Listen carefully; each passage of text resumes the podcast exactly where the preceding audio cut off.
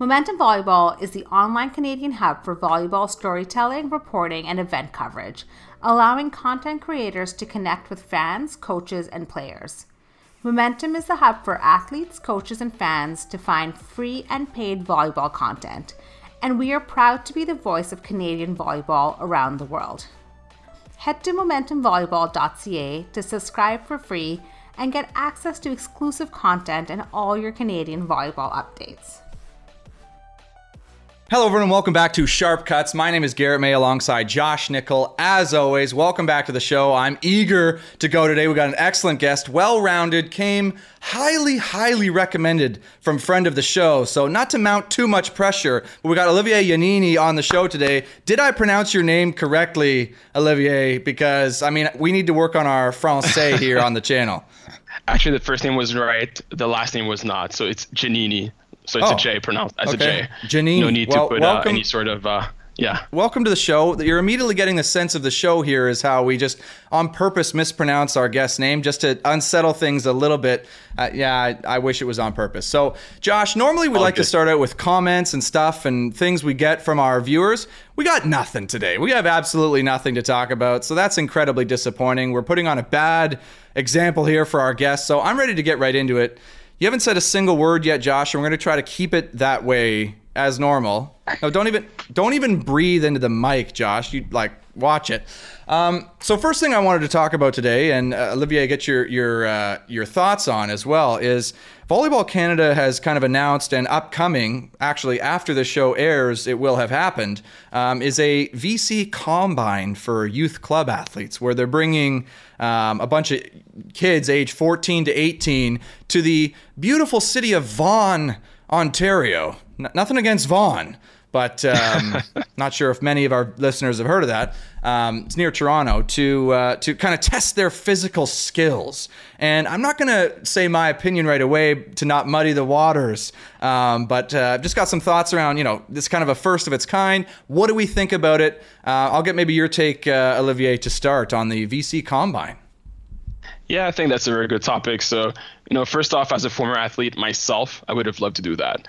You know, growing up, we all watch, you know, let's say football, you know, soccer, um, hockey, whatever it is, and you know, most of those sports, basketball as well. Most of those sports have some sort of combine, whatever it is, whether whether it is through an all-star game or through you know just you know tryouts uh, for the league itself. So, growing up that way it gives us, you know, the feeling that it's a great way to get to the next level. Yeah. Uh, so, I, are you, know, you sure you're not saying that because you would have dominated the physical testing? I mean, you could jump well, out of the gym back in the day. I think you would have liked it because you could have yeah, showed off. Am I wrong? Oh no, you're you're totally right. Um, you know what? Funny thing. The, you know, funny thing is, you know, you're right. I, I am incredibly school, physical. Thanks, Gary. I mean, is the truth. You know it. We know it. It's you know it's all part of it. But um, you know, funny thing is when I was in high school, um, I was told that before my time there were you know you know you know hitting com- you know, hitting competition basically during which people would you know bounce balls and they would get prizes during national championships and you know to my you know, disappointment, when I got to nationals, that was not a thing anymore. That probably happened once or twice before our time. Um, so yes, I would have loved to do that. So yes, I think it's a great idea for that reason. Um, and yes, in terms of you know, in terms of uh, competition, in terms of uh, what athletes would like to do, I feel like you know it would have been just you know great and perfect. And again, you know, just a, a great way to get your step in. You know, you high, may higher be, level volleyball one of the only people I've met, or the first people I've met, who actually likes the idea of physical testing. Josh, I don't like every year, man. We were on the national team on beach. Maybe because I was on the beach, I never did really much of this indoors. But every year, you come in there, they get the Vertec machine out, they get the little sensors out. You're doing the sprint thing. You got to do the bench. One year, we did a one rep max bench. I was incredibly embarrassed that year. I mean, for obvious reasons. Um, but everybody seemed to hate it then. Maybe it's because everybody was already on the team. I guess maybe the idea is like for these kids who are kind of aspiring, like super keen, like, yeah, let's get in there and show some physicality. Yeah, I think for aspiring kids, it's it's amazing, right? Uh, and I mean, to me, most of those tests were naturally easy. So yes, of course, that was. I mean, a, no big you deal. know, They were naturally yeah, exactly. easy. Yeah, naturally a great, good. A great at way it. to show off. Yeah, a great way to show off. A great way to intimidate other people as well. You know, before before you know tryouts and all of that. So yeah, I actually you know enjoyed those tests. Yeah, well, damn. I, I think, like, I would say my opinion is I'm incredibly weirded out by it. So I'm kind of glad we're maybe a little bit difference of opinion here because it it just weirds me the hell out to think about a 14 year old kid. Like, and you think about a 14 year old guy or girl, doesn't matter. A kid who's 14 years old, they just played their 14U provincial championship or whatever. They're they're still in the early part of the club season. They go and they're doing like they're measuring height, weight, and their jump. Think about that age, what your spike touch would have been compared to even just two years later at, at 16 years old, right? Like it changes immensely. Like we had guys on our team That's who were true. at 14 were like 5'2, and then at 16 we're all of a sudden 6'1, like grew a foot in that time. So like what are you getting out of doing this for the 14 year old kids? And for the 18U kids, I kind of get it. I think that's probably the only demographic I kind of get. Because then university coaches kind of look at it and go, all right, I'm getting some stats, some data for this athlete that I can trust. They all did the same thing. That makes sense. But to me, 14 to 17U makes absolutely no sense. Now, Josh, you've literally said nothing for the first five minutes of the episode. I'm wondering if you're ever going to contribute to this conversation. Yeah, no, I, I can jump in here. I was just enjoying the company, Garrett. I was enjoying the thoughts. That's and- and that's comments absolute there. nonsense. You were Um, not. Th- This kind of reminds me a little bit like a, a big thing in the sporting community is the RBC training ground right now, and I think that works for a lot of sports. Garrett, it's where athletes just go and they're tested on like physical abilities, but it's not sport specific. And Don't then, call me out and say Garrett. It's for the listener, you know. The Okay, for listener the as well listener, needs for to the know. listener. So that that's a program here in Canada, and you go and you do like physical testing, but it's not very sport specific. And I have found just in recent history. The sports that require like an engine, like you're talking like cycling, bobsled, like stuff where you just need to be like physically special, like a lot of power, a lot of speed. They've been plucking athletes, and I think our Olympic programs have been doing well by identifying these athletes. And I was always kind of like, yeah, RBC training ground is good, but we're a ball sport. We're very technical. We're very this, we're that. So maybe this is kind of the middle ground where if these are going to be more volleyball specific tests, then maybe you can identify some athletes who showcase well. But uh, I still think at the end of the day, Garrett, we're we're a ball control sport, and, I- I think coaches should be in the gym identifying athletes. I don't know if a volleyball combine would m- make me want to like fast track somebody on the pathway. Yes, it's more data. Yes, it's more information, and maybe this is a thing. But to me, the missing link here is if Olivier goes and he dominates and he does the test. What's the step after that? Like, are you getting a physical training program where you can do this? Like, are, are they just going to say, wow, you touched this? But, like, is there a way to improve it or maintain it? Or is it just a way to show off and you get a certificate and say, hey, at 17, he was the highest jumper, but, like, do we know what he did at 18? Two things. First, that is some excellent fence sitting right there. I mean, Olivia, you're getting a master class in sitting on the fence right there. I mean, well done, Josh. Get over that. Come on, let's pick a side here, bud. Um, second thing, you said, does the guy who's the best get put on a training program? I'm not thinking about that guy. I'm thinking about the person who goes and is the worst. Like is the worst at Even all skills. Are we like, hey, like we need to get this person into the physical training skills? So Garrett, when you led OUA and, and were a top guy in U Sports in, in you know volleyball skills like you know kills, attack efficiency, uh, were you the highest jumper in the league? No, I'm pretty sure it was uh, Olivier. Definitely wasn't probably me. the highest jumper on your team. Okay, listen, we don't need to go into how I was so not physically dominant, okay? I mean, or are you taking a shot and saying the reason I don't like it is because I wouldn't have done well at it? And that's the reason why Olivier likes it. I just think sometimes the these tests are eye opening and they're, they're awesome. It's good feedback for athletes, but like, I I don't think everyone does well, and that doesn't mean they're not good at their sport. Like Tom Brady's combine story is almost a joke, like how ridiculous that is. It doesn't mean once he put pads on, he was a really good football player. So if an athlete dominates these tests, that doesn't necessarily mean they're a good volleyball player, but it is feedback and it is data, and it's it's Okay, something so new in our who's sport. excited about this though? Like I who's imagine energized? some kids are fired up. Like I Well, imagine it- some kids. Know, one thing, one thing to to to see about that is that you're giving, you know, kind of exa- examples of athletes that have done very well despite their, you know, them not being that physical. But if you look at, you know, kind of most of the athletes that are doing well, I'm sure I'm sure that by gathering data, as you said, you know, we would be able to kind of identify, you know, elements that would lead to, you know, great potential or great potential on, you know, on a, on a long-term basis. Second thing, a volleyball combine, I mean, you have to adapt it to the sport, right? So why not include technical aspects, you know, as a part of it, right? You include, you know, passing, and which I would, you know, definitely not do well at. Uh, I didn't say it. I, I mean, uh, I wasn't gonna uh, say it. I brought it up. I brought it up. so you would you would include passing and you know stuff like you know setting and whatnot, and you know you include that as well as you know more specific tests that could basically test you know the ability you know for someone to get better with time. But truth is, those first combines would not be good. You know, with time you refine it, you add stuff, you remove stuff, and then you analyze that data. But then again, it's a it's, it's kind of a long term plan, right?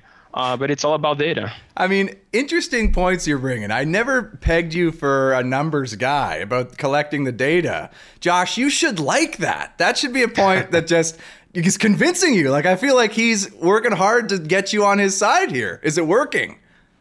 I think it's working. I think, I, I, like I said, Gary, it's something new in our sport, and it's something to get the kids excited. I just th- there has to be another step for this, other than like a really cool way to spend a Saturday and, and learn that a young Garrett may touch 10-8, but could still side out. Like 10-9 at least. Come on, you got to give me.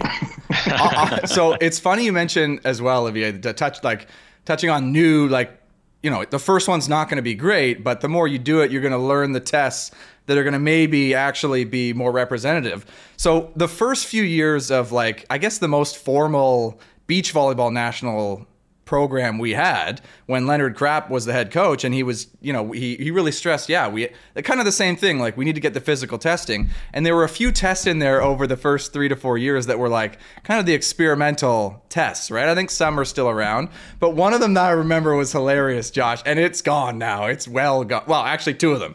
So the first one was you just, there was like 10 hurdles in a row. Do you still do this? And you just had to jump over them in a row like 10, just 10 times.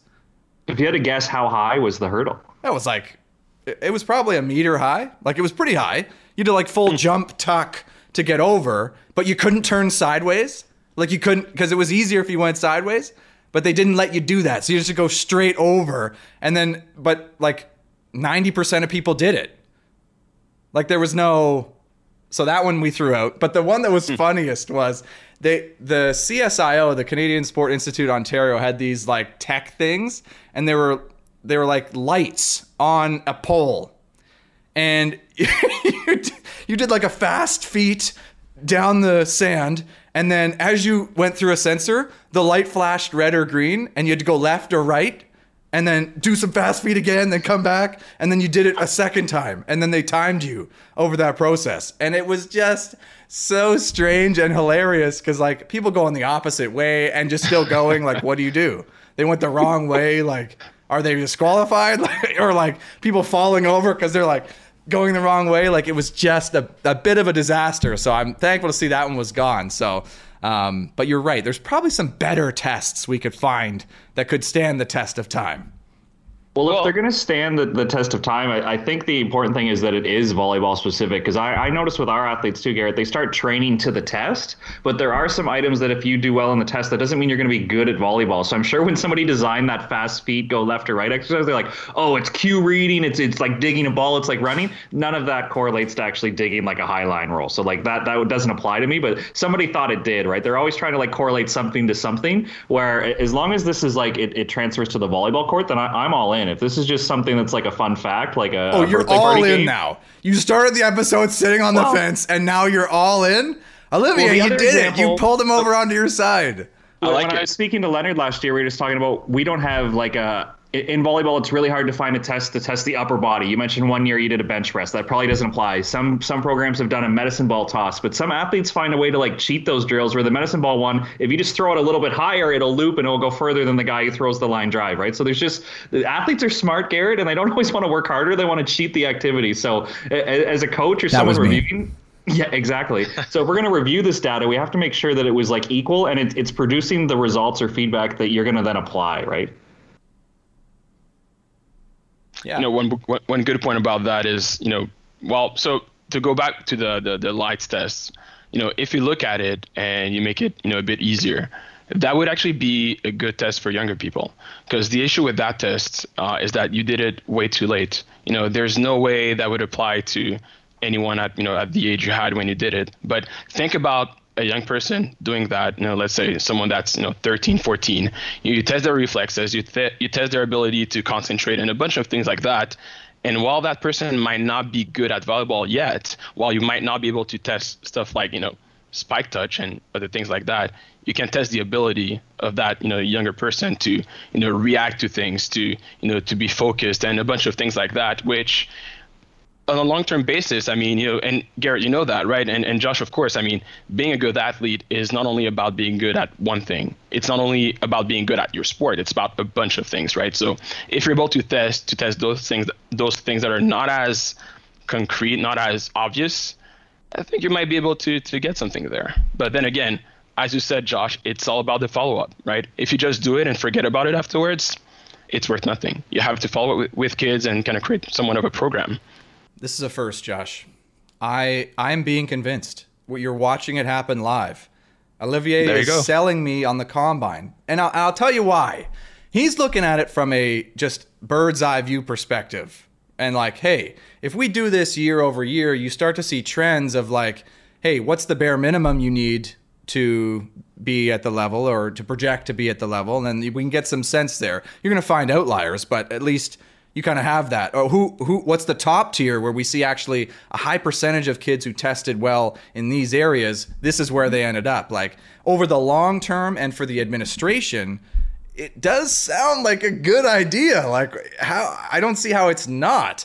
I was looking at it from an individual perspective, like mm-hmm. or a coach perspective whereas like I don't care at all about sending myself or one of my athletes or anything to this combine because like from that perspective it means absolutely nothing right so like i kind of get that i kind of get that and personally i always hated it because some of the tests were extremely exhaustive like you know the beep mm-hmm. test for example i don't know if our listeners know or don't know that one that one's awful right everybody hates that test it's a pure exhaustion And it doesn't exhaustion apply test volleyball. Yes. Like what? Like I I- maybe a a long rally test. Like okay, how many quicks can you hit, and then go block, and then hit a quick. But like what? Like what do you max out at? How like, like take the longest rally ever. Okay, you could do that. Great. Like we don't. We, do we go. care? Right. But uh, it's true. The administrative. Like Josh, how are you not just so excited right now to have this guest on and just you got? I feel like you guys are like on the same wavelength, man. Well, for the listeners, Garrett, I didn't recruit this guest. I think we need to give a shout out to Carrie, who gave a recommendation and gave us basically there were there was no way we could say no. So the shout out to Carrie, a, a, a friend of the show, a friend of the beach crew. Everybody should know Carrie, the ref. But uh, yeah, I, I, I'm I'm nodding my head here, Garrett. I, I was kind of on the fence. I wanted to be on the fence, but now I'm all in. Like let's let's get more combines. See, Garrett, you're in Vancouver. Let's get one out there. No, like I, but I'm not going. Like I think we've made that clear. Like I'm not showing up. Like No, I'm not. Garrett, te- you, you, you should show up so we can get you know so we can gather data about former athletes. You know that's oh, part Oh, of the boy. process. There you go. Listen, nobody wants to see me doing those tests at this point in my career. Give me a year to prep. Maybe I'll be all right. But now, it- what are you laughing at? That is not acceptable. On the no, no, enough, enough of the peanut gallery here in the background laughing at me. Okay, yeah, sorry about that. Rude interruption. And it was insulting me. Josh, what do you think your vertical would be? Let's test the coaches. Let's get the coaches out there on the combine and see where they're at and see if it's actually correlating to the team's performance if your coach is in better shape. Well, yeah, it wouldn't be good, Garrett. Like I, the other day of practice, the guys were, you, you know how volleyball players just get bored sometimes during warm up, and one guy does something, and other people are like, oh, I can do that, I can do that. So a couple of guys were trying to touch the top of the antenna, and and they were doing it with their approach jump, but then they started to be like, oh, I bet you I can do it with a block jump, and I'm like, I wonder if I could touch the third stripe, Garrett. Like that's maybe How like about the first stripe, Josh? How about just get well, over I the think net? I could get the first. You get over the net with an days? approach. With an approach jump, maybe I don't. I I'm not in very good shape. Round is a shape, Garrett. I think, but uh, You're in a shape. But like if the net for men's is, is 243 or, or eight feet, how high is the Nerd antenna? alert, man. Like, oh my God, you know the exact numbers. Good for you. Like how long is an antenna? Like that's pretty high. And these guys were like, I bet you I could touch it. I was like, that's 80 centimeters. It's up there. You two Yeah. guys with your numbers and your facts and all that stuff. I mean, what the heck? I'm in deep here. Comment down below. I need some support for people who don't know numbers and math. like Olivier during warm up, did you ever like when you guys are doing like your, your block warm up and you're trying to intimidate the other team? Would you, you go did up that swat every time, didn't you? Yeah, yeah, we used to do that. Actually, in uh, finals in t- 2008 against you guys, uh, we did it in finals, in gold finals against Crush, against you guys, against Garrett. Um, in gold, gold finals in 2008, we did that. And funny thing is, the reason why we did it is because two was it two weeks before we went to see uh, 18U national championships, and we saw um, the whole Pakmen team do that, and I mean basically all of them did it. So we said, hey, we're going to do that as well. So two weeks after in Moncton, we went ahead and did it in finals. Um, so so yeah, we definitely did it. Yeah, so we can get into a little bit of the background here between myself and Olivier and Josh. Yeah. You'll find this funny. So uh, we're the same age, we're the same cohorts. We played uh, played against each other only though I think twice ever. Right? Um, I think Like two no, matches ever. so- no, three three times actually, three times. Um, yeah, because that's right. So oh, 14, times. 15 and 16. Uh, no, 14, 16, and at Western when you were at Western, and it was at Laval. Oh, we played. Yeah, we played, but that was at uh, the York uh, tournament in No, January. no, no. We- We played you guys at 15U Nationals as well. No, so you played against uh, so you played against another uh, samurai team. So I was 15U that te- that year, but what we ended up doing is that we sent our best players to play 16U, and we had another team in 15U that year Oh, sorry. against which you Oh, played. Sorry, I got the best player So- in the 60. Okay. Yeah, yeah, well, sure. we didn't win, so apparently it didn't work. yeah, you That avoided year. crush on that on that journey. No, we we uh, we battled I think in a few finals over the years, and I think you got me back when we played Laval. I feel like that was an exhibition game though, right? Yeah, it was. It was. Uh, so we played against you guys as well at York. We won that one, that tournament at York. Uh, we played against well against Crush in 2009, but you and Richard were both injured, both injured that year. It was a nightmare. Um, yeah. So so yeah. So we you know we won we won those nationals. Was it because you guys were injured? I don't think so. We could have that conversation for you know for for hours, I guess. But uh, that's something else. And then in 2008, we played against you guys in finals, and you guys beat us in three sets. Um, and which was pretty interesting. Uh, you probably tipped for like 75% of that game, and good on you because we did not, you know, get any of those tips for whatever reason. Yeah, I remember that, and I remember us in the huddle going like, like they they got a big block, but like nobody's digging the tip. Like, let's why why am I? I'm not too proud for this. Like. Nobody's watching. I mean, nobody cares. It's not like anybody's Yeah. going to bring this up 10 years later and talk about it on some random podcast. ah, wait. Uh, so we have a long history um, Yeah. back and forth playing over the years. Um, but, but the one the one thing it's true, you guys always did that, and it's funny because I don't know if we've ever gotten a chance to talk about it over the years, but uh, you guys definitely always did the antenna thing, or at least I remember it vividly, and us definitely being like. Uh, well, I mean, we, we ain't doing that. Like we're we're not we're not gonna go even attempt that. that. We would not stack up well against that, against that Yeah. look. And it is intimidating, I think, at the younger levels for sure. Yeah. Oh, yeah, definitely. I mean, that's why we did it. But at the end of the day, we were only two guys that could do it uh, in our team. It was uh, myself and uh, Allison. Yeah, that's for sure. So one of your, I did want to ask, and while we're kind of near the topic about, because there's there's kind of this legendary figure in at least in kind of my circles from Laval, um, and it is uh, Mondu. And I got to ask you about the journey there because I'm super curious to hear. I don't think we've ever had a chance somebody who was there because from uh, from my perspective, we go to nationals and we're watching Karl de Grand. We've talked about it before, Josh, hitting A balls over top of Mondu, who's in the front row, not getting set. Then the very next year, the guy who had A balls hit over top of him goes and gets player of the year in that conference. Can you explain how the hell that happens and what the hell's going on there? Yeah, I think so. You know, that was yeah, season 2012, 2013. It was an interesting season. Uh, you know, we had a lot of uh, a lot of you know definitely a lot of rookies that year, and I don't know, Mondu, he just had a you know a great year. I mean, he was passing extremely well. He was you know he was a great passer, a great defender as well. Uh, you know, surprisingly for you know his spike touch, he was a you know, or his block touch. He was a very good blocker. I mean, he was very disciplined and Yeah. he knew he knew his stuff. So yeah, he just had a very good and a very good ball control. So yeah, he had a great year in Quebec. And you know, frankly, you know, the average you know spike touch spike touch in Quebec is not like you know, let's say Canada West, right? So uh, he could still do well, but you know, he still proved himself because you know he did very well at nationals as well. So that was that was basically it. I mean, the thing when you have Karl and a guy like Tommy in one team, I mean, a guy like Mondu, I mean, he's a great player, but you know, he just ended up being a you know the third, uh, you know, the third hitter basically. Well, Yeah. you know, excluding you know middle players, of course, but yeah, he's a great player, and we went to the same high school. We're you know three years apart, but went to the same high school, and uh, yeah, I have a lot of respect for the guy. He did very well that year. Yeah, it's funny because the the the year after we saw the Nationals final, where they I think finished second that year, um, he's getting set balls over top of them, and we started calling left side players on our team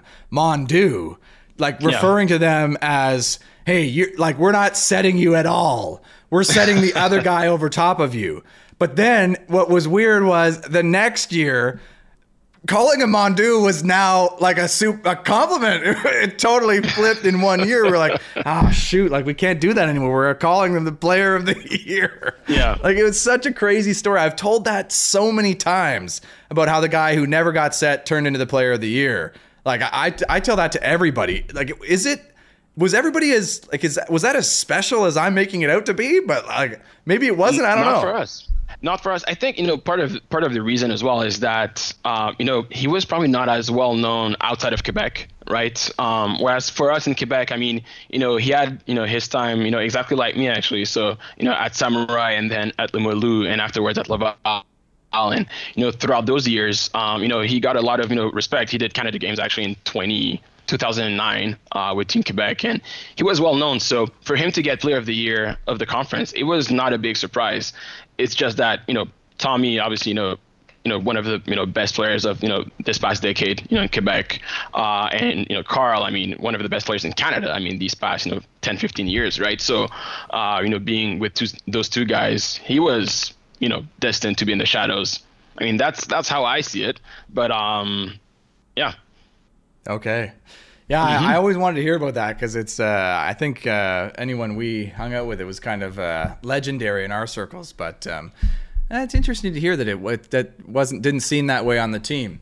Um, Yeah, no, it was not. I mean, he's actually pretty similar to you. You know, good passer, great ball control. Um, Hey, you know, his spike hey, touch was. You you are you saying I'm like Mondu because from where I come from, that was an insult. well, I mean, it ended up being a compliment. So it's true. Know, it's, it's true. He and I both won Player of the Year. I mean, There you who's go. to say we're go. any different? Absolutely. exactly. But yeah, definitely same type of players. I mean, you know, not the highest spike touch, but great ball control, great passer, and you know, overall right, disciplined not player. the right? highest spike touch. Back on this physical statistics again, which is another thing I did want to address, and we kind of touched on a little bit earlier. Um, because Mondu, you're right, and myself even like I wasn't the massive jumper, but I was up there. But how important? Because this this thing with the the combine, right, and like identifying the bare minimum of what you need, but for the players who test in the highest percentage, like how important do we think that actually is translating into success in the sport of volleyball like is that something that should be a major focus are there more important things like um, for certain players they build their game up around it for sure but uh, across the board is that something we like we find super valuable or do we think it's like ah it's it's good, nice to have but there's more important stuff out there I don't know. My my personal take is that it's it's definitely up there. No pun intended. Intended there, but uh, it's definitely up there. But it is not the only thing to look at, right? Um, you know, one of the you know part of the things I I think you know made us successful at Samurai was that you know we built our confidence first, and then after that we worked on volleyball, right? We worked on fundamentals after that, right? So we were very good hitters before anything else and frankly for you know young athletes uh, you know and just you know teenagers in general it's just a great thing to do right so you know to focus on that to me it has a level of importance the same way it would have let's say in basketball and other sports right or you know think about the the, the 40 yard dash you know at football it's you know it's it's highly you know it's it's it's you know it, it has a great reputation right let's Yeah. put it that way uh, and it's highly used so that's kind of the same thing for me but then again you know, there's a lot of other things to look at, and you have to be exhaustive in your testing, uh, or else you'll miss other stuff. It's funny you bring that up that you say you built your confidence first. You guys were great hitters, and that kind of fueled you a little bit, and that brought you success. I think as I've aged in my volleyball life, uh, I think I've kind of realized like all the stuff that, like the ideal, and Josh, you love this, the uh, the idealist, the volleyball idealist, the volleyball elitist, if you will, you know, has these things that you want to check off all these boxes in your kind of ideal volleyball world, right? Like, oh yeah, you want to have good passing, good formation, solid setter, like great serve, like you got to do these types of serves, like you know X, Y, Z. Um, and I think it's interesting that we have you on, Olivia, because I remember actually at that 17U tournament that that you guys won, um, you guys were the only team in the tournament who ran meter balls in the middle, um, and you couldn't stop it. Like, and I remember thinking, like, man, like, you got to triple it. You have to, and nobody did. I didn't understand why nobody did, but you were just bouncing balls. You either hit to five or Same you hit reason to like. we wouldn't get your tips. Probably like- the same reason we, we we wouldn't get your tips, I guess. I but guess, right? But Yeah. it's like, okay, you got these physical guys in the middle, set them a meter ball, let them go to work, right? Like, why do we necessarily need to, you know, check all these volleyball these volleyball boxes when we could make up a whole new style and still be successful without all the pieces in place just yet? You know what I mean? And I think Yeah. you saw that with some like some of those teams as well you were on where you're setting an A ball. Who gives a shit? Like set the guy the A ball. Like we don't we don't need him hitting a pipe. We, he's gonna crush the A ball. Who cares, right? Physical, like get the job done, kind of. Which is something I never thought of when I was younger, right, Josh? I know that's gonna challenge your volleyball elitism a little bit. Like how dare you? Friend of the show and Team Canada beach volleyball athlete Grant O'Gorman has teamed up with Movember to help raise awareness for testicular cancer and men's health. Check out our show notes to get a link to Grant's page and donate today. Movember, whatever you grow, will save a bro. I think you, you got to be really extensive in it. Like I'm thinking of examples because there's so much data out there in like drafts and other sports, right? Like there's NHL teams who literally will not draft a goalie under six feet anymore. Like they have a profile of what a goalie looks like, and you could be the best goalie in the CHL, but if you're five nine, they're not even going to evaluate you. So I think, and, and football players, if you watch, there's lots of documentaries on like they have a physical profile that if you're going to play a position, you have to be X, Y, and Z. Or even uh, Golden State's GM once said he's just like, listen, we know Steph Curry is six four, and that's not an NBA body type. He's a great shooter, so he makes up for it here, here, and here. But if there's a six eight guy with the same skill set, the six eight guy is getting the job. So uh, I think there's always going to be exceptions to rules. I don't know if people are lazy in their evaluation, but they're always kind of looking for a profile that says this is going to be a right side on our team. And if you walk into a gym and you find that kid, it's awesome. But I, I, there always is going to be that exception. It's just it's almost impossible to measure, Garrett. I think that's why we're always looking for the physical profile. So you could send your assistant coach to go watch Samurai at this tournament. And you could say, oh, we got to talk to this left side because they're six five, big arm, good passer, and it's like, well, you you might be overlooking someone else, or you might be overvaluating them, but they they fit what you have in your mind, right? Yeah. So I, I don't know why coaches we do that. That we we want to find the shortcut or we want to hack the code, but it, it feels like every sport does it. But we all know it's not the one be all answer, you know. It, it is true because, like in in the club scene and at younger levels, you have less influence over what you're actually targeting and bringing onto your team. You kind of make do with what you got. So some of that plays in more, right? Like, hey, we got two guys who can pound. Let's have them in the middle and do that do that work, right? Or we got I don't know a bunch of guys who can pass. Well, let's run this offense or whatever, right? Um, but when you're at the highest levels or higher levels, you have a little bit more choice about what you kind of look for and try to bring in to your program, to your team, or whatever. And I think actually this kind of comes to my biggest pet peeve with volleyball is it's boring, right? Like if everybody's looking for the same thing and trying to get the same skill set and not bringing in these unique talents and and you really being unique in in some way, everybody looks the same, right? Like is that not? And now you're just competing to who can do this like this cookie cutter the best. Am I wrong? Well, I, I, I kind of disagree with that. So and so the way I see it is just you know a sport getting to maturity to an to you know to you know well if you look at at a certain way in a certain way in the sense that you know if you look at any sort of you know industry any sort of field in general at one point you see kind of a convergence in terms of the way companies do things, the way people do things in general. Think about cars. You know, they're mostly the same. You know, it's just that the you know the more expensive they are, the faster they are, the more comfortable they are. But if you look at a single category, they tend to be all very similar. They all have you know design language, but you know aside from that, a car is a car, right? Um, so and so when you think about sports, uh, and that's because there's a recipe that basically works, right? You get more mature, and as you get more mature, people start doing the same thing because it seems to be the best thing according to science, according to data, and all of that. And when you look at sports, you know, there's, you know, there's that, you know, I wouldn't say that easy recipe, but you know you can converge towards you know kind of a you know single point that is not necessarily the best point that exists but the points the best the best way of doing it that we know as of today. Um, and you know at one point there's always a coach a player someone that you know comes up with something new that no one has done before. And you know using that thanks to that we end up refining that sport right? It's a it's a, an iterative process but there is a best right? It's just that or yeah. there could be different bests, but it's normal to kind of see that convergence, and we see that in many many fields. Yeah, I see your logic. I see your your solid explanation, um, and I get that. And you're bringing intelligence to the show, and you know we, we didn't give you the brief beforehand that uh, outsmarting the hosts is just not really a great thing to make me feel good. But certainly you're bringing great points. But you're looking at it from a perspective of okay, I'm trying to be the best. I'm trying to be successful. But I'm I'm trying to separate that. And I've tried to do it with every show that we do is like, hey, only one team wins.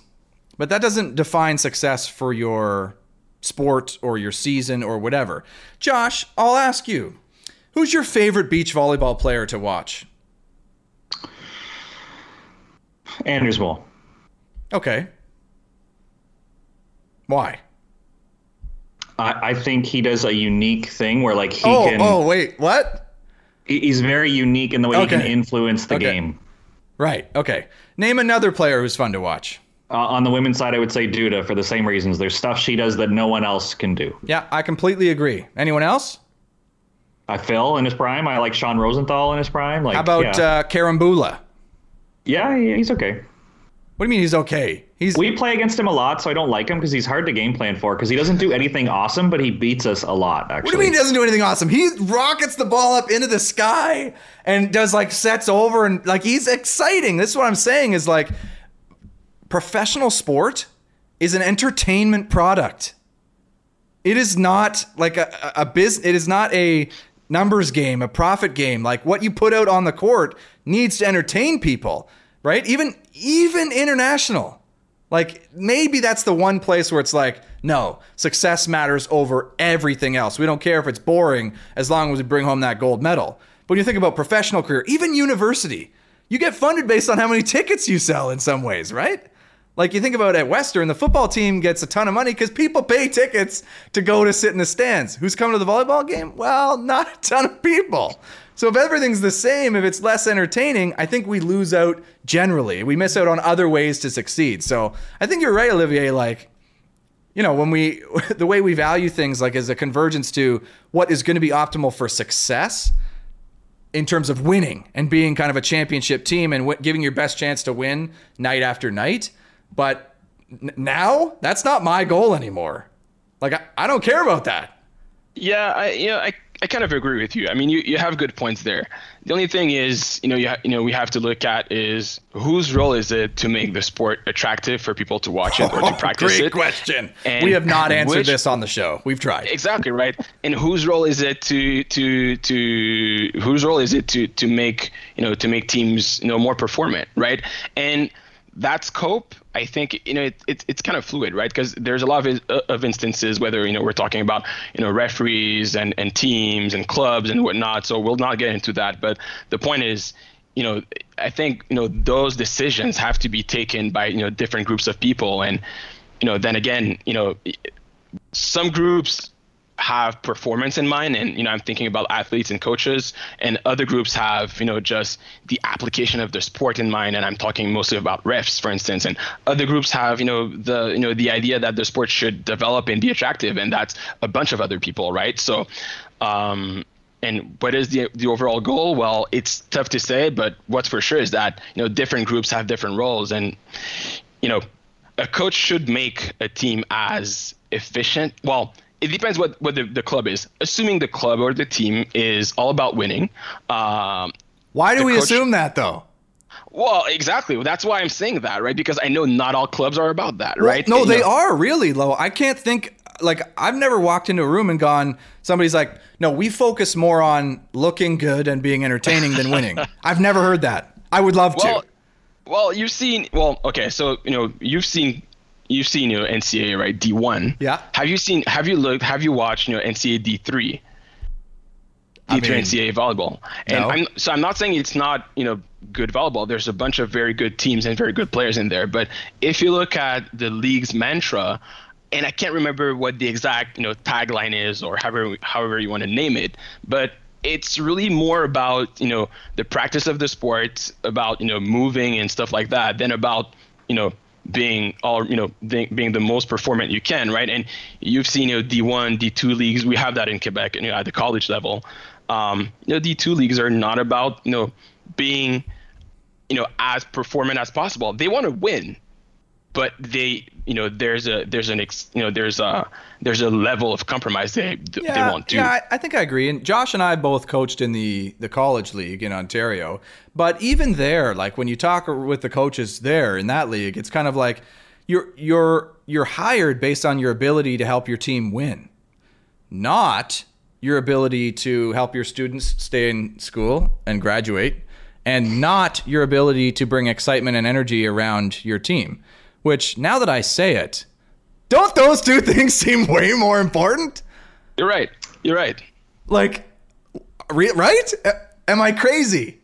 I, I especially at, at at the OCAA level, where that's not a, not necessarily. There are athletes who do it. Don't get me wrong, but I think they're the exception. It's not a pathway to the national team. It's not a pathway to it playing volleyball for a living. It's a pathway to learn some soft skills, have a great experience, but you're going to start a career very soon. And, and I think you're dead on here. Where uh, a friend of the show, Sam Schachter, starting his college coaching career, and I had to tell him advice that I received from another OCAA coach is like, listen, it's going to be really hard to have the same roster two semesters in a row because somebody's going to flunk out or somebody's going to be on probation or and it's sad that that's the state of the provincial league garrett where like no i don't think anyone has the same roster two semesters in a row in ontario no, no, they definitely don't. I'm picked. See, to bring it full circle back to the point about physicality and do we care about it?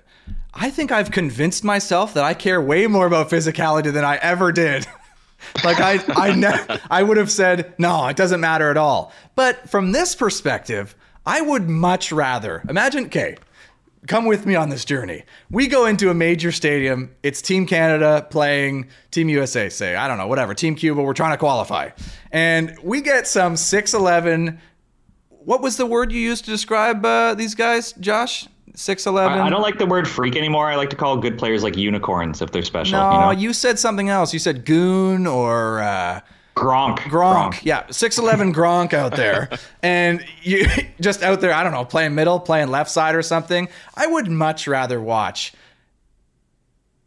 a big unit out there just absolutely screw one up in the worst way possible, follow it up with a massive bounce or like an unbelievable play, then two plays in a row where like a short 6-3 left side goes up and tools the block line.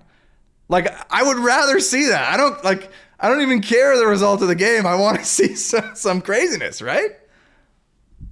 No? I don't know because when when you guys are talking about like entertainment value, like my mind kind of goes to like AND1 basketball, and that was really entertaining for like a little bit, but it was kind of a flash in a pan, and it wasn't going to outlast NBA or NCAA basketball, where it just wasn't close enough to the sport to be like long term entertaining. But for like two or three years there, it was like, oh, did you see that guy do this? Oh, you want to bring NBA into this? I'm so glad you did that because think about the NBA and the varied play styles and the varied paths to success and the speed at which that game changes. You know, think about a few years ago what was the dynamic team? Team who hit all the three pointers. Now, who won last year? Milwaukee. With the big unit just charging down the center, dunking everything, basically, right? Yeah, but there's still a, there's still a tendency to converge toward towards sure. you know a, s- a focal point, right? For sure. The only thing is, you know, there's a volume, a level of volume that volleyball doesn't have, right? That allows the sport to move a lot faster. Well, Do you mean like people playing it or watchers?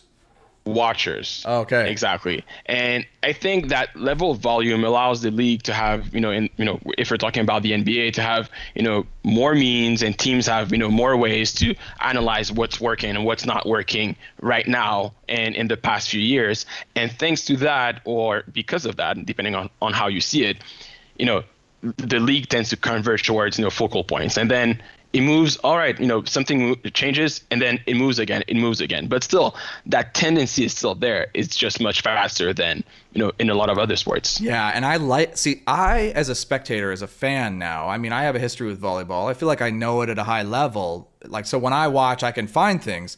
But I'm also like, you know, fan of dumb stuff like the WWE and, and dumb movies, right? Like where they just it's just a promotion. Um, and you look at like where volleyball is headed unlike bas- you know where basketball it's you know there's things changing and the trends and how it changes. I'm looking at where volleyball is headed and i don't like it. I don't love where it's headed. I don't know that it's going to help our game be more fun to watch. Like because you're right we're getting this combine focus on physicality get these big units especially on the beach josh like uh, you know defenders now on the beach are getting taller and taller there's like none of these short guys going up being super crafty anymore like i feel like carambula or some of these some of these other players are a dying breed um, and you get these people because now they can hand set all they want same thing indoors like indoor setters don't have to have beautiful hands they like you can just be super physical because the rules allow for it type thing. So I don't I don't love where it's going when I'm just picturing that kind of convergence in a direction. You know what I mean? Maybe I'm just me. Fair point. Fair point. Like I, I think your examples are good. I think I see it a lot in, in female blockers, where Sarah Pavan used to be like the only like six five Yes. athlete. Now it seems like there's half a dozen or more that are like it, it's it's trending that way, right? Yeah, like how many beach volleyball teams are we going to put up with with a six three, six four blocker, you know, six one, six foot defender, you know, where they run two balls most of the time? Like how much of that are we going to put up with? Isn't that Olivier's point where like when you find success, that's the recipe? Because if you were gonna go help at a tryout right now, Garrett, let's say you're gonna help at a 16U tryout and you don't know anyone's name and you're trying to describe the coach, you know, it was the girl with the ponytail. She's like 5'10, like she she's right-handed. She she jumped pretty well. That's every girl in the gym. That's everybody, man. yeah That's everybody. I feel like we talked about this last week here. I'm like a broken record. I maybe need to I maybe need to change it up and converge to a better point here on this show. Damn it.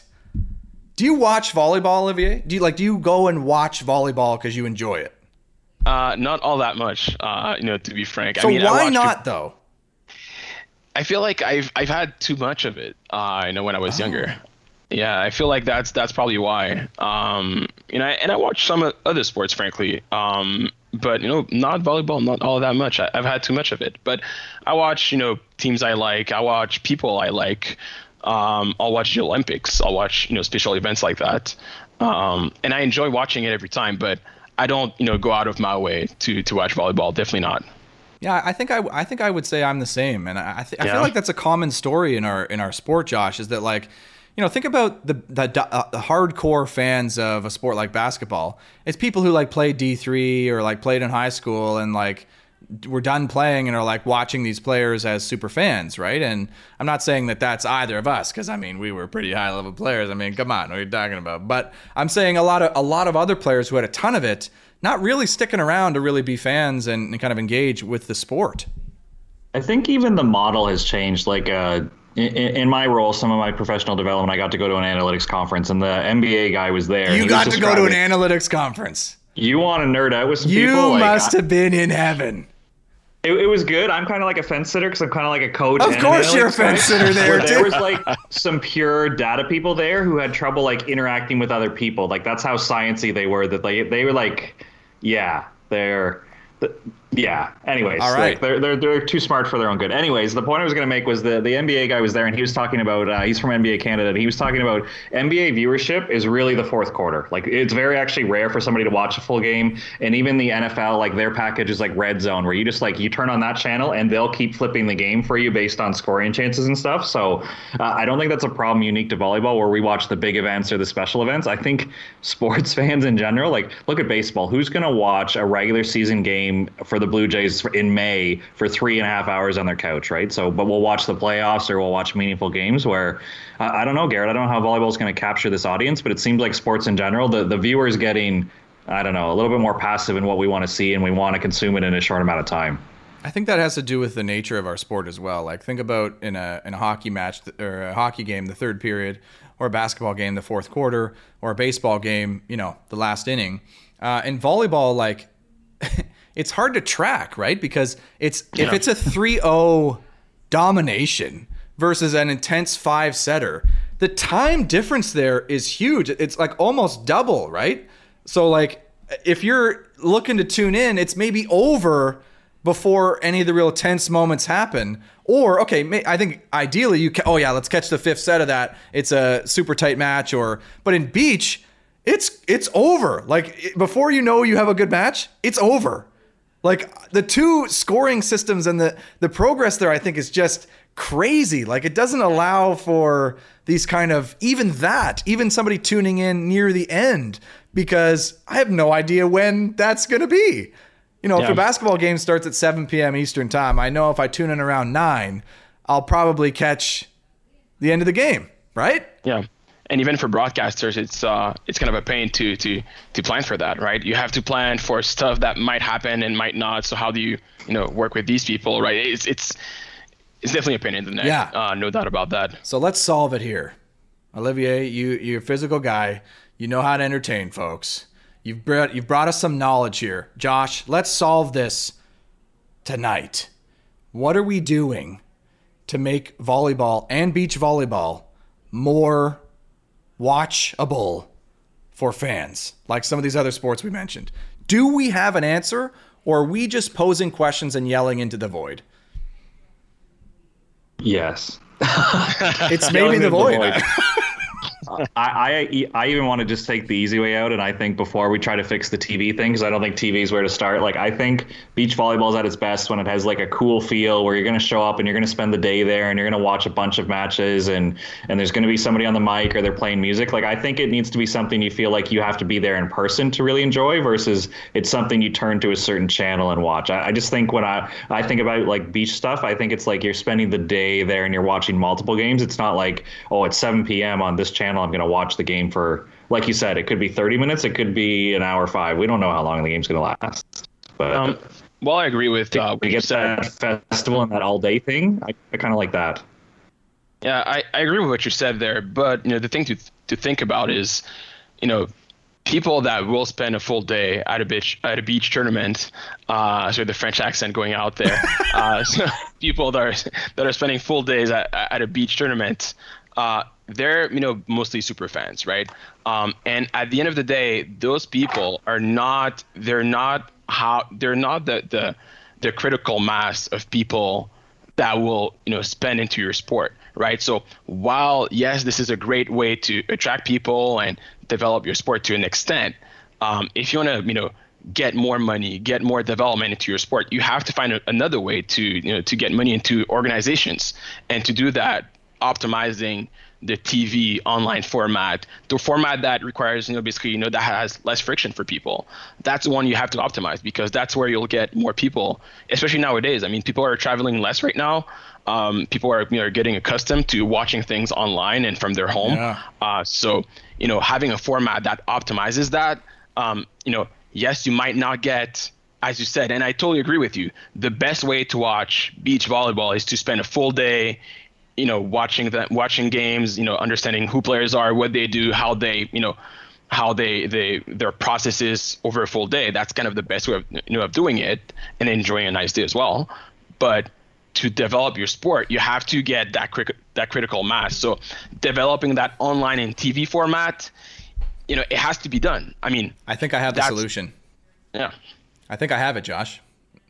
So the FIVB has kind of proposed this new top tier, right? And mm-hmm. I hate that personally. Like you're really shutting out access to make it easier for teams to hop in. This is for the beach.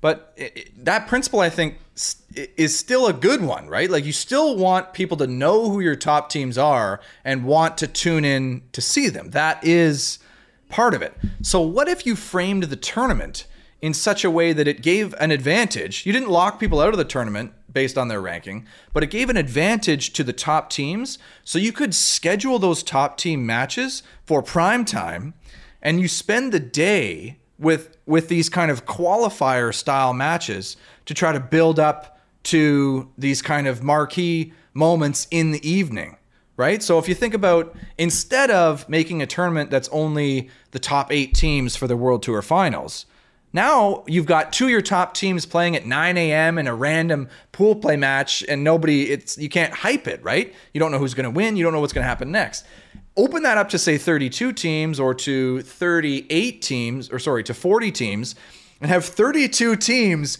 competing to get into a top 16 situation where now you're play, having a top team playing a qualifier up and comer who the hardcore fan is behind because they watched them come in and the casual fan is going they immediately get the story right oh you got top player now you've got upsets you're kind of building these setting it up for a big moment right? Either a crashing fall for the qualifier or a major upset type thing. You know what I mean? I think that would be awesome. Well, uh, what I really like about that idea is, is it allows for storytelling. Because where I think I'm bitter, I totally agree with Olivier that like the TV model and like that's the fastest way to reach the most amount of people, and people don't want to travel. I'm just bitter that like even when U Sports had that login, Garrett, I didn't buy it. I'm a guy who like loves volleyball. I run a volleyball podcast. I work in volleyball. I didn't want to pay fourteen dollars to watch nationals. It just that didn't seem worth it to me. So uh, I'm a little bit bitter that way. Where when I think about like other sports, like I don't even understand tactically what's going on in UFC sometimes, but when they build the story, Garrett, and they oh this guy doesn't like this guy or this this woman doesn't like this woman, like there's a story there. You get behind them, you watch them train. All of a sudden, you're picking sides, which one you want to be a part of. Like I think that's what our sport is missing is the storytelling, where the, the sport alone isn't going to stand on itself. You got to be able to get into the story. Even when I started watching tennis this summer, Garrett, because the Canadians were doing well, it's like, oh, this female athlete grew up here. This is her story. Like that got me more into the sport than technical tactical. Where sometimes we just focus on technical tactical, and that's that's not enough. And I think Olivier even said it earlier in the episode. Uh, I'll watch people I know, but I don't I don't want to watch just a random game, right? Like, yeah, yeah. I love that. I, I just made it up tonight. So we maybe we need to workshop that and send it over to FIVB because that would be amazing. Like think about a Thursday evening, say. You know there's going to be one good game in the day. It's a qualifier. They had to win no, I mean playing too many games in one day is tough, but they had to maybe win one or two games to play that match in the evening and that you know they know they're getting a day off the next day.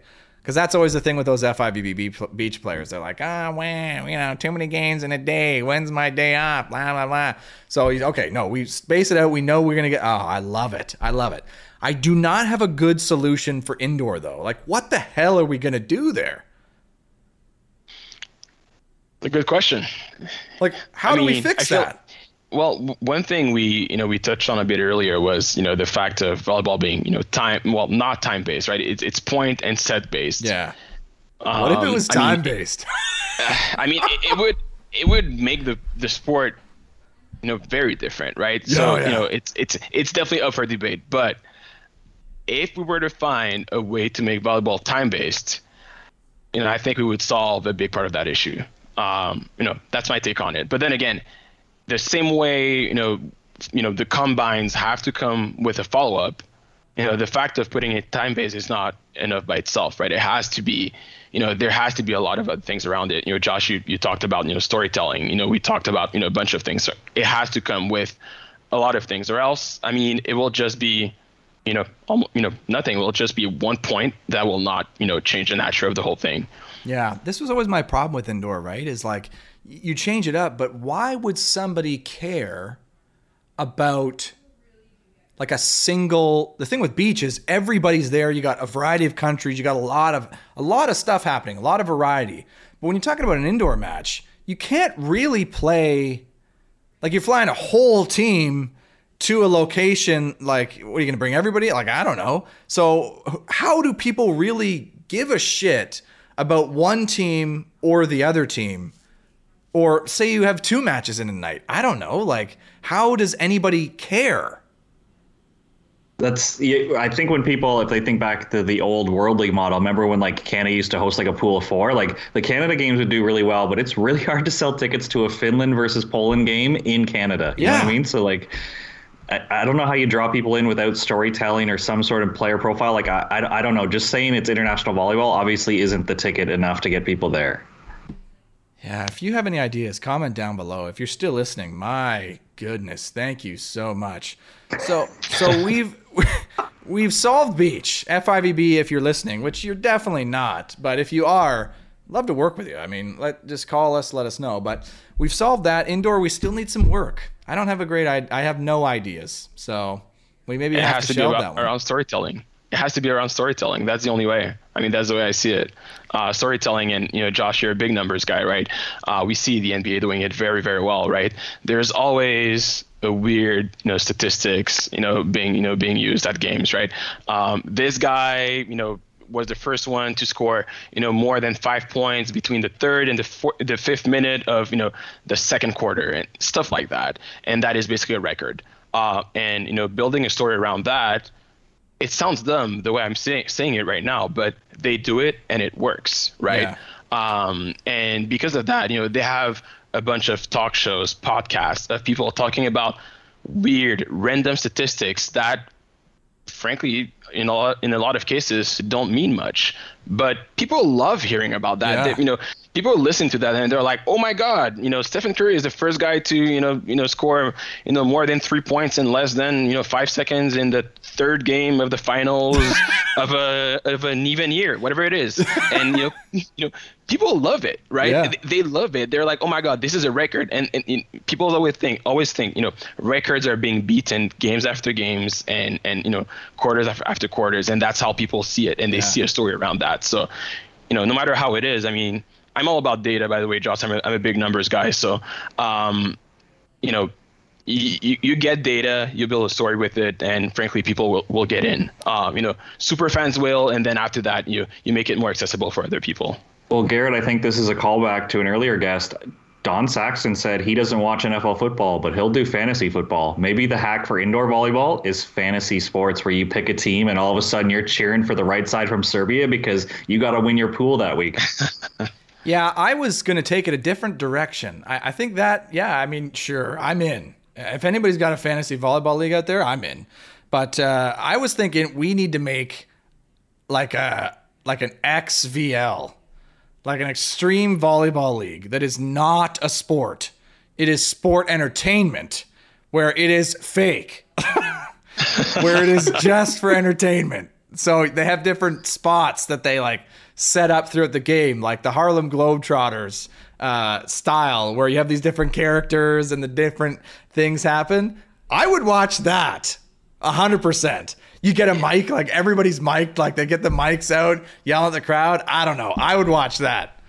Now, I can't confirm or deny this, Garrett, but there was a demo match uh, when I first moved to Toronto at North Beach, and there was a bunch of kids there. It was for school, and the players agreed they were going to play a match that in, they were it was going to be tied at 15 all. So they were like, "I'm gonna." They were giving signals like, "I'm going to dive cross. You hit it as hard as you can, so I can get this slammy." And then at 15 all, there was a gentleman's agreement that we were going to play straight up, and you were going to try to win. But for the first 15 points, it was like serving bombs, trap blocking, like all this stuff, just so the kids would think that volleyball is this awesome thing versus like side out, miss serve, side out, miss serve, miss serve. Like, it, and I think that was maybe it maybe leads to what you're proposing here. Yeah, I think there's a market for it. I mean, indoor, imagine indoors where you're like, hey, you set up, hey, we're to run this cool set and it's to fool you. Like you're to go the complete wrong way and he'll have no block. You better bounce it, buddy. Like show off for the, that's the show off moment for the crowd. That would be amazing. Like, are you kidding me? Like, people watch warm up when they know it's a toss and they bounce it. Like, imagine you frame that around a game. I'm in. I'll I pay Yeah. for that. TJ Yeah. just setting one on O's to all these guys during the game. That'd be awesome. Absolutely. To the big right side guy from Brazil, that or uh, or France, I think also has a big guy on the right. Those guys absolutely unleash. I would pay to see them on a one on zero mid game, just or, or not. Maybe you have triple there and he purposely gets slammed. I don't know. I love it though. Yeah, it, it does solve a, a part of the of the problem, right? Because a lot of people that don't watch volleyball don't realize how you know physically taxing and intense it is, right? Mm. So doing that, you're creating highlights. You're creating an opportunity for people to to you know to see things they wouldn't see otherwise, right? Because you know a good volleyball game technically doesn't mean it's fun to watch for yeah. non-volleyball players, right? Yeah. So creating that, you're just creating and generating a lot of hype. Okay, so the three of us are going to make the XVL, but we're not going to tell anybody it's fake. Eh, nobody's gonna know it's fake. It's gonna be like the WWF back in the day. Like it's gonna be like, ah, is it kind of real? Is it not? It's like, well, hey, I, you know, I don't know. Hey, we don't know. It's volleyball. Well, yeah. it's volleyball entertainment. So we're gonna we got to be clear on that. Oh gosh. Well, I think if anybody's being realistic, they would think that that's an awful idea. But welcome to Sharp Cuts. Like welcome to Sharp Cuts. And uh, and Olivier, that that's kind of it. That's that's the show. I mean, we've made a bit of a habit of telling our guests at the end of the show what order they were requested in and and responded. And this is the first time, Josh, I think we were one for one right?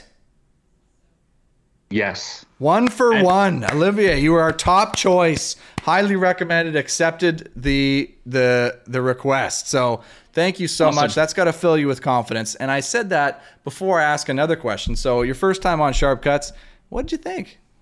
It was it was awesome. Uh, I liked it. Uh, frankly, I mean, a lot of fun. You guys are you guys are fun. Uh, you know, great topic. I mean, talking volleyball. That's, I mean, obviously we're passion, volleyball passionate. So yeah, thank you for having me. Well, listen, and thanks for kind of playing into the bit where I ask a question, hoping to get a compliment, and actually giving a compliment. I appreciate it.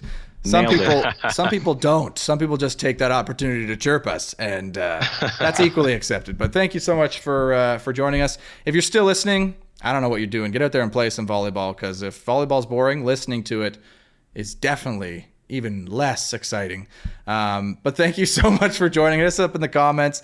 Five stars, subscribe, all that great stuff. And uh, that'll do it for this one. We'll see you next time.